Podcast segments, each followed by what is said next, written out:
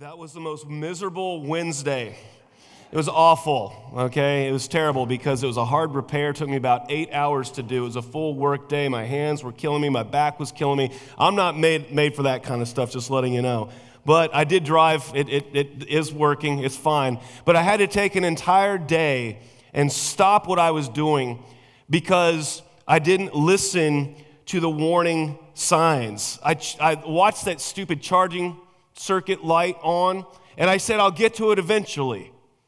You know, when it's convenient, when I have time, exactly. Unfortunately, I wasn't far away from home or anything like that. It was just an inconvenience. But had I been traveling or in bad weather or something like that, it would have been serious. And I wonder if our lives right now are flashing lights right now. Let's see if we can see if there are any of these warning lights going on. Stress levels critical. Friendship level low. Need attitude change. Uh, maybe some of us run the scales like a trucker because we, we know we're carrying too much weight. And we say, well, I'll get to it eventually when I can, when I have time. And I, and I, I found that the body is the temple, but we treat it like a storage closet. That's the main thing today. We treat it like a storage closet.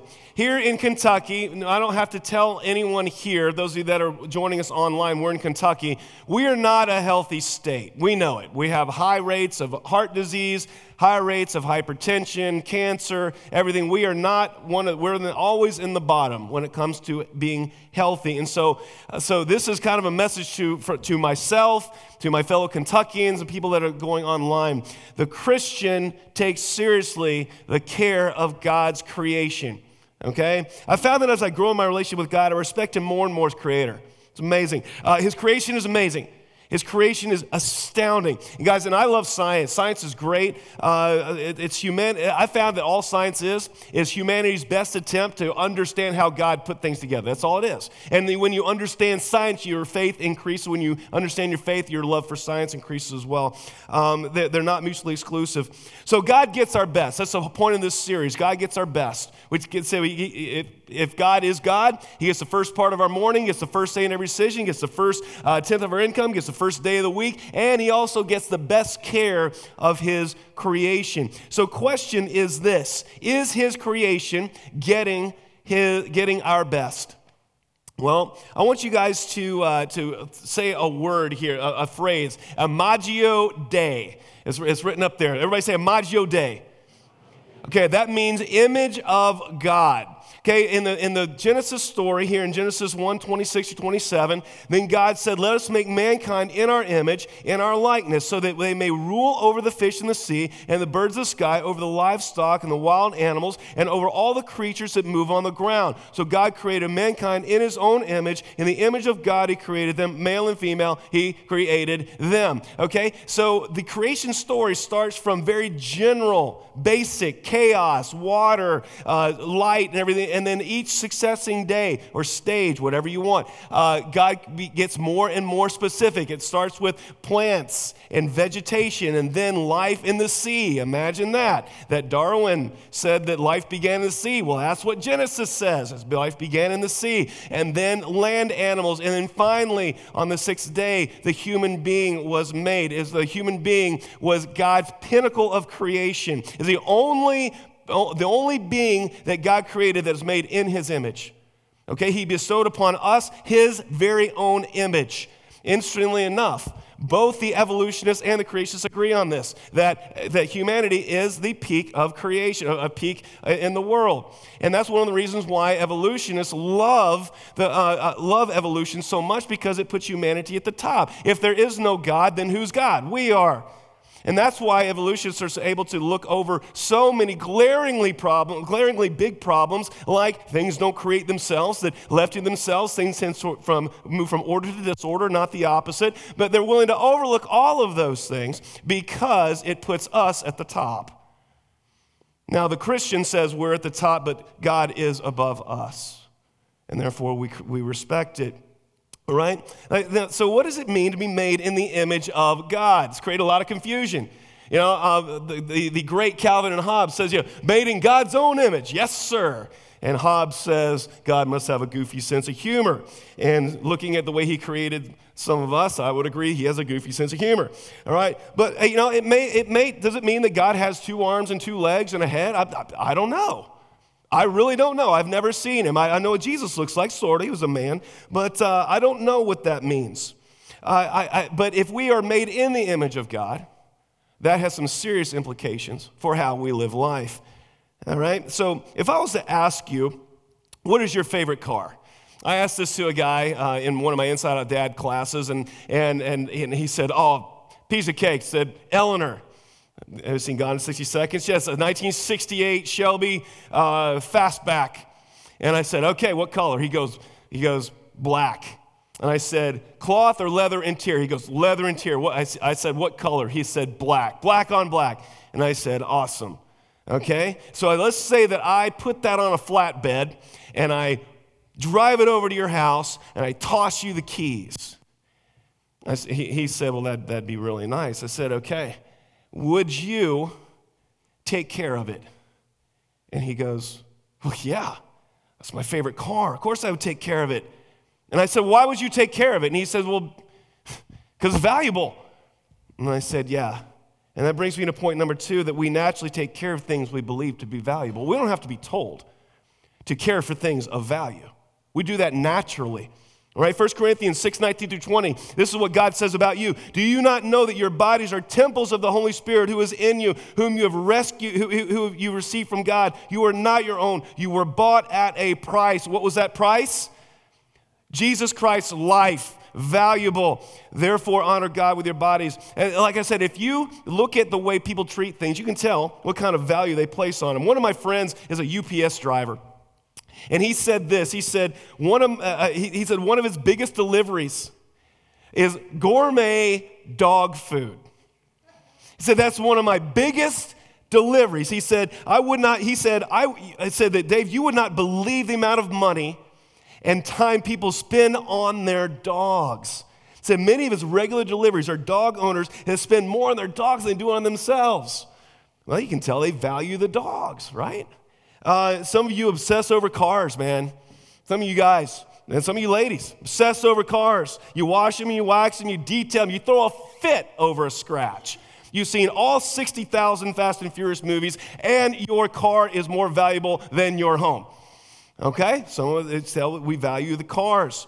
Now I've got a U of L basketball shirt. I use it as an oil rag to clean up spills. Hey, you know, at least it's valuable for something, but that's, that's exactly how much I value U of L basketball. And I'm not alone. See, we naturally take care of things we value. I don't have to tell you that. It just happens naturally. And my job here today isn't to tell you to take care of yourself. That would be, you've heard that message so many times. My job here today is to tell you that you are of infinite value, that you are made in the image of God, and Jesus died, gave the cost of his life for you. God spent time on you. And once you see that you are of infinite value, then everything changes. The lowest dreg laying in the gutter, homeless, poor, is of more value than a 68 fastback Shelby. Because the lowest dreg was made in the image of God and bears his image every day. We've stopped talking about that in the church. Maybe it's because we have so many demands on our time. We're slaves to the urgent rather than what's important. But at any rate, we cannot say God first while neglecting his greatest gift to us. I've debated whether or not Jesus is the greatest gift to us or our, our, our bodies are God's greatest gift. And I'm thinking to myself that without, if you were not alive, Jesus' gift would not be for you. So maybe God's creation is his greatest gift so that we can appreciate the gift of Jesus. I don't know. But here's the thing my goal today is I want to bring awe back into our lives.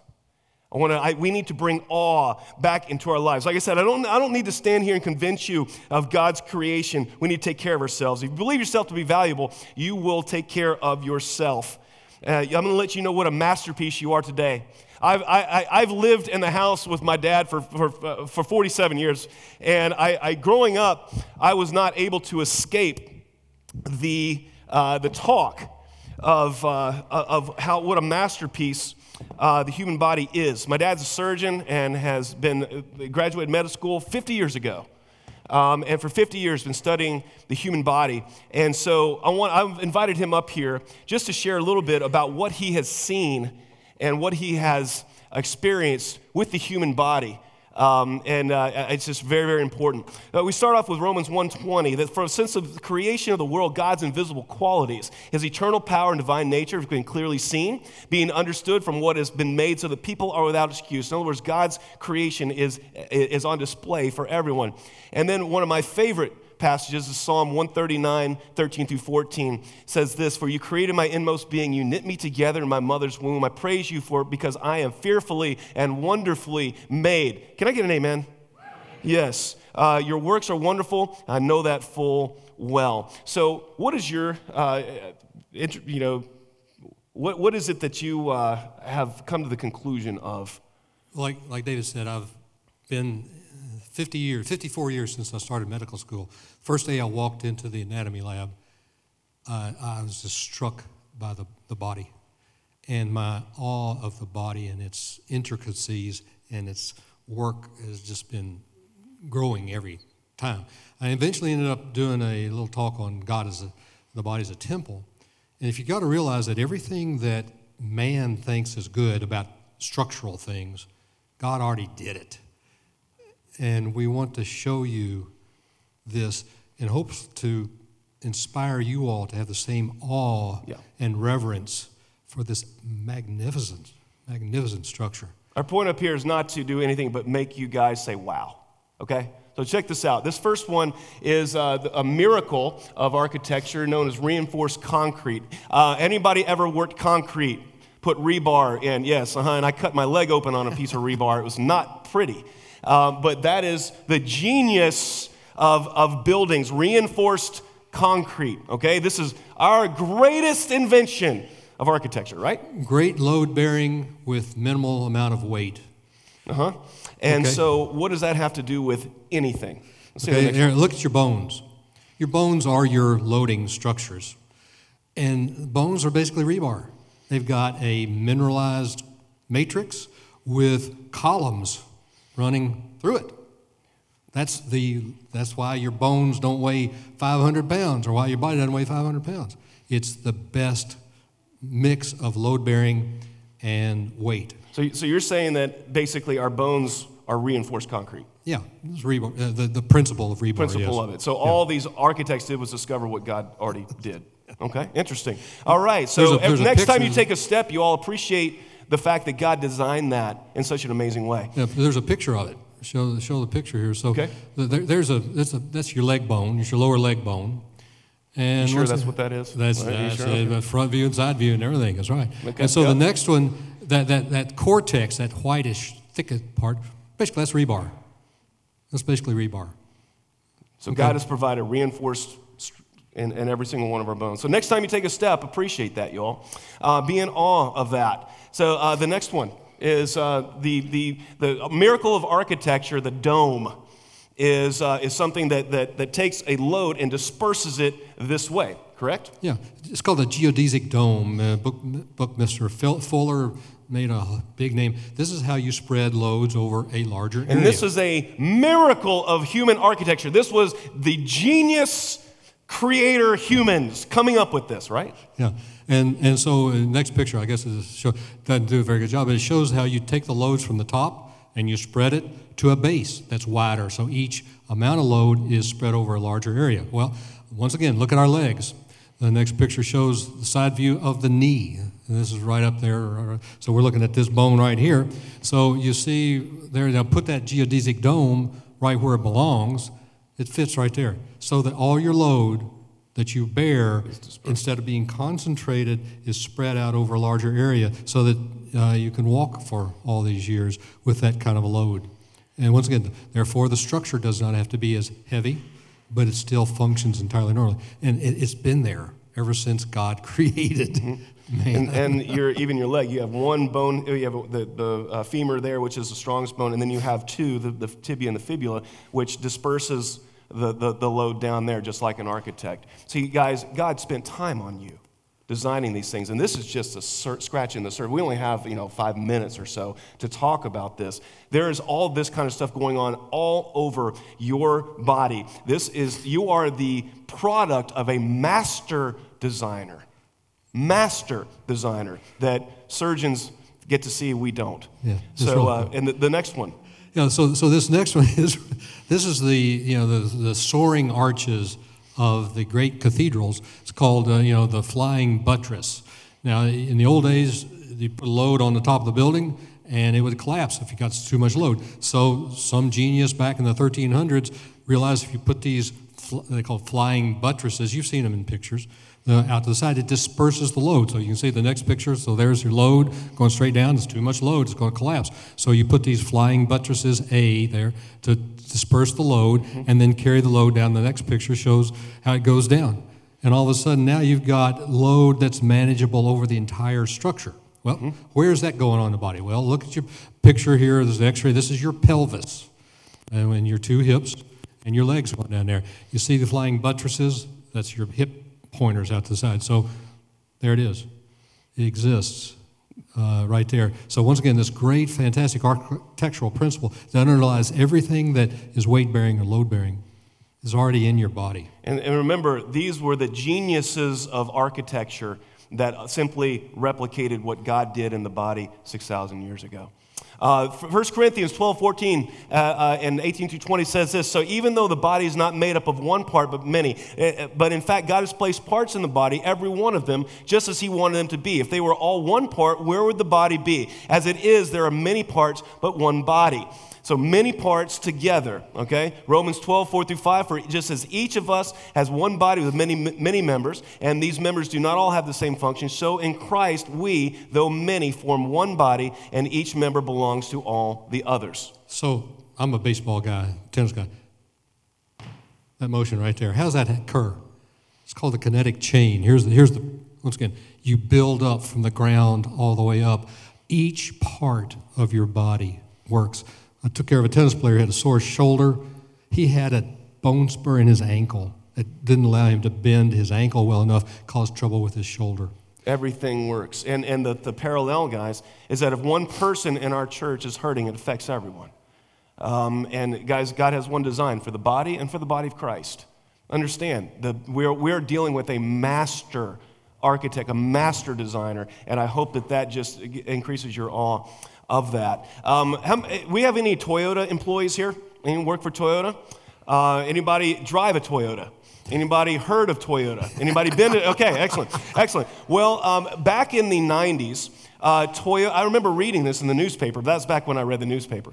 Um, uh, and this amazing new manager, managerial thing, okay? Uh, prior to this, they had this huge warehouse with inventory to, to build parts on the car. They came up with this new genius, I mean, absolutely genius, revolutionized the management technique. They had enough, they did an inventoryless thing. They have enough on, on site for one hour of production. And then they had trucks arriving every hour to replenish that. They cut down on their inventory. It streamlined things. It made it was this manufacturing genius thing that they came up with. It was one of those brilliant management thing in 100 years since, since Henry Ford invented the assembly line. And I remember reading that, and this guy here having to rain all over everybody's parade, saying, that already exists. It exists. Everybody, everybody has muscles you store only about 20 seconds worth of energy in your muscle to do this activity. Now, you can kind of overload the system, but that's what it is. But you're continually bringing more energy supply throughout the entire. If we didn't, our muscles would be. Yeah, well, you'd have to have storage capability of muscles this big rather than this big right here. And it's not very efficient. Liver just continues to drive out the, make all the glucose, and by golly, it goes to the muscles. So this, once again, this just in time, this lean process has been working on everybody since creation started. So the, so basically, Toyota just discovered what God had already created and was existing in use since the beginning of time. Incredible. Um, so uh, uh, the human muscles. Yep, right there. Excellent. So Tony Dungy, uh, the, the famous football coach, said something here, um, and I'd like to pull this up. as followers of Christ, we should maintain self control and discipline, especially when it comes to taking care of our bodies. Doing this honors God. He gave us the gift of our bodies through the miracle of His creation, taking care of our bodies, watching what we put into them, and being careful about how we use them each day are responsibilities we should not take lightly. So, y'all, that, that is just a small portion of how God has designed you. Um, this small portion of what he's seen over 50 years of, of surgery and working with the human body. Um, and so when, when, I, when I heard this, all these things are going on, I just I was just in awe of God's creative, magnificent creation abilities. And I think we should give God a hand for that. I mean, it's just, you are fearfully and wonderfully made. Thank you. So, like I said, I don't have to convince you to take care of yourselves. I have to convince you that you're infinitely valuable and therefore worthy of being taken care of. You are fearfully and wonderfully made. So, I have four four little proverbs, four little statements that I want you to, to uh, apply, remember. These are four things as we care for our bodies. Number one is this food is fuel, not a drug. Proverbs 25, 28, like a city whose walls are broken through is a person who lacks self control. Okay? Food is fuel, not a drug. I have a confession to make you all. I was really stressed the other day. Uh, and I went over a friend's house, and he'd just seen his dealer and gotten some heroin. So uh, we sat down at his kitchen table and shot up while we talked. I guess it was a stress shoot up. I have another confession to make. I was feeling depressed. I'd had a rough day and I felt like I needed something to make me feel better about myself. So I took a hit of cocaine. I call it comfort cocaine. I didn't actually do that. Well, sort of. I didn't use heroin or cocaine. Let me substitute food for that drug and see if it sounds any different. I'm going to restate those. I was really stressed out the other day. I went into a friend's house. He just got in the bakery, got some great sweets. We sat down at his table and we ate while he talked. I guess I stress eat. I was feeling depressed. I'd had a rough day and really felt like I needed something to make me feel better about myself. I ate six garlic breadsticks. I call it comfort food. Substitute food for drug. They're being used for the same purpose, not for fuel, but to make me feel better, to escape. In both those instances, I was using food as a drug. I wasn't hungry, I was stressed and depressed, and I used foods to make me feel better. And the problem is this if I was to stand up here, I'm just going to point honesty here. If I was to stand up here and tell you that I use heroin to help me deal with stress, I'd be, you all would get rid of me as pastor. But if I was to stand up here and tell you that I use food to help me deal with stress, I could be pastor here as long as I wanted. Society recognizes one is bad and the other, and the other one is okay. And you say, well, eating a cupcake isn't the same as taking a hit of heroin. It doesn't have the same consequences. Yeah, you're right. However, I've visited hospitals the last 23 years of ministry, and I've seen several people in the ICU for overdoses, but I've seen far more people in the ICU for obesity related illnesses. We need to recognize that far too often we use food as a drug, and I'm guilty of it too. Okay? Food is fuel, food is necessary, but it is not a drug. If you stress eat, if you need comfort food, you're in the wrong relationship with food and you're using it as a drug. So honor God by having the right relationship with food, you all. That's a big deal for us. The second thing is this sleep isn't just for infants, all right? Genesis 2 2. By the seventh day, God had finished the work he had been doing. So on the seventh day, he rested from all his work. God sees the need for rest, and therefore we should too. Sleep is not just for infants. Um, I'll tell you this. Uh, there, I, I, I, love studying the family. I love studying parenthood. And one of the studies, one of the things I've been overly concerned with is the amount of medication that our children are on. I'm not saying it's right or wrong. Sometimes it's necessary, sometimes not. But we cannot disagree with the fact that our children are on all kinds of medicine, mostly for ADHD. And uh, I, I, saw a study, took 25 children that were diagnosed with severe ADHD. I'm talking like incapacitating ADHD and they did a sleep study on them. And they found that 21 of the 25 snored uh, atrociously, and the other four snored big time. And, and so they did a study, and what they found out was that they were never getting into the REM sleep, the stage five of sleep. Yes, REM is more than just an 80s band. Yeah, uh, REM rapid eye movement sleep. And so their snoring was stopping them. They were asleep, but they were not getting the deep levels of sleep. And so what they did, they all had their tonsils removed. That was a standard. How many of you all uh, have had your tonsils removed? Okay, that was standard back when my dad was a kid and everything. Okay, the kids quit snoring, and in 22 of the 25, symptoms of ADHD disappeared within a week because they were getting enough sleep. They were exhausted. And I don't know about you all, but when I'm exhausted, I'm a different person. I am not a nice person. I am a cranky, mean, dramatic person and I don't concentrate well, I don't speak well, I don't do anything well when I'm tired. And guys, that is what is going on with so many of us. So many of us are not getting the sleep that we need. And that is huge. It is affecting us. It's affecting your relationships at home. It's affecting your, your marriage. It's affecting your kids. It's affecting your work because, you're, because we have devices and everything keeping us up when we weren't supposed to be uh, kept up like that. So, parents, if you have children with devices, computers, TVs in the room, get rid of them. They need to be going to sleep. They need to be going to sleep, and so do you. Sleep is not just for infants. Take care of yourself. Number three, connection is not just for mobile devices. All right? Proverbs 12, 26. The righteous choose their friends carefully, but it, the way of the wicked leads them astray. During the lockdowns of 2020, which has been shown to not been effective at all, Johns Hopkins study, uh, did absolutely no good, but did a huge amount of harm. Mental health suffered greatly. We all know that. That's no great secret. Only one group of people, one group of people reported doing well mentally and mental health wise in 2020.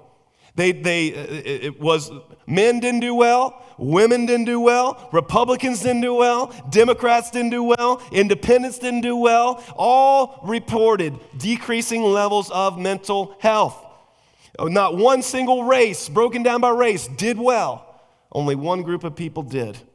And this is true. They were people who regularly attended worship services.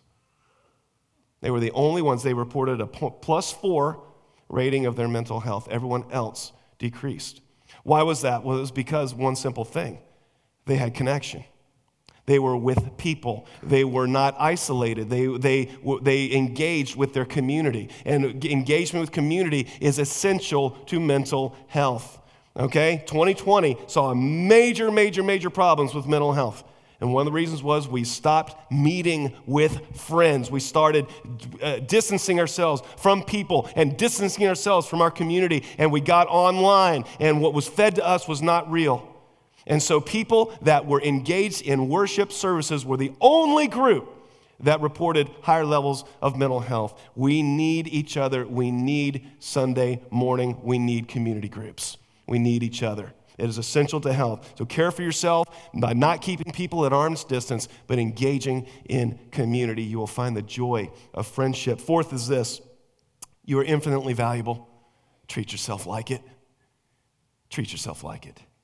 Romans 5, 6 through 8. You see, just the right time when we were still powerless, Christ died for the ungodly. Very rarely will anyone die for a righteous person, though for a good person someone might possibly dare to die. But God demonstrates his own love for this. While we were still sinners, Christ died for us. You know that you were worth Christ's death. He paid for you with his life. You are infinitely valuable. I, I, I, was talking to the guy who described the 1968 fastback to me, 1958 Shelby fastback, and in, in jail.